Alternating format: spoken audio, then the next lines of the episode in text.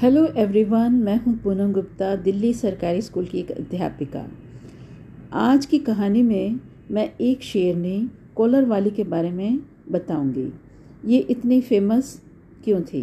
Collar वाली शेरनी का जन्म 2005 में बड़ी मादा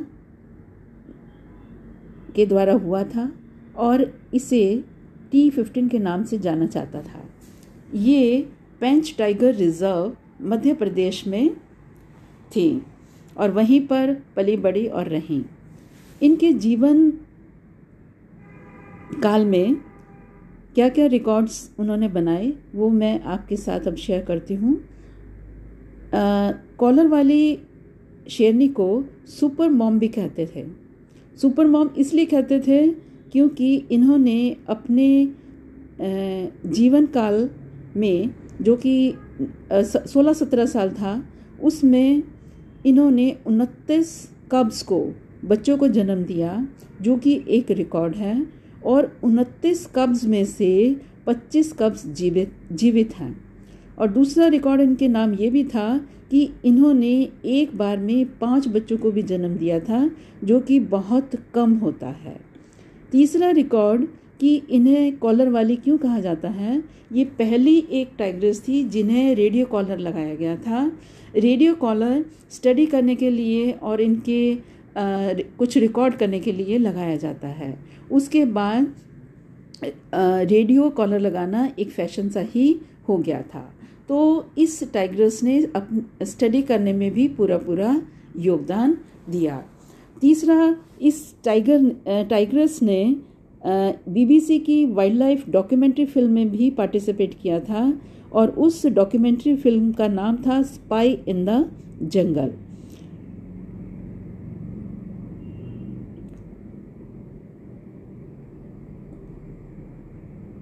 और नेक्स्ट जो रिकॉर्ड उनके नाम है कि इस टाइगरस कॉलर वाली पर सात साल तक स्टडी चला था।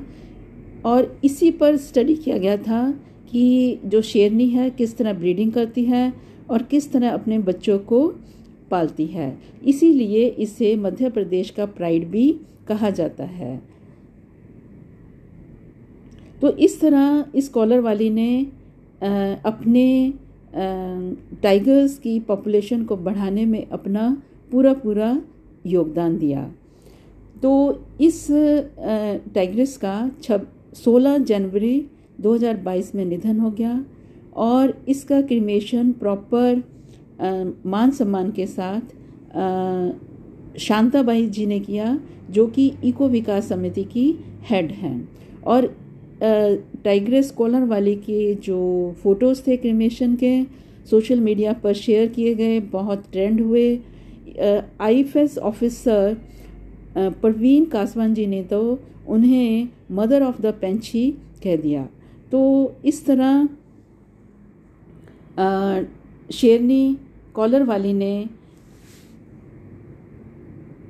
कॉलर वाली ने अपने योगदान से भारत के अंदर टाइगर्स की पॉपुलेशन को बढ़ाने में सहायता की।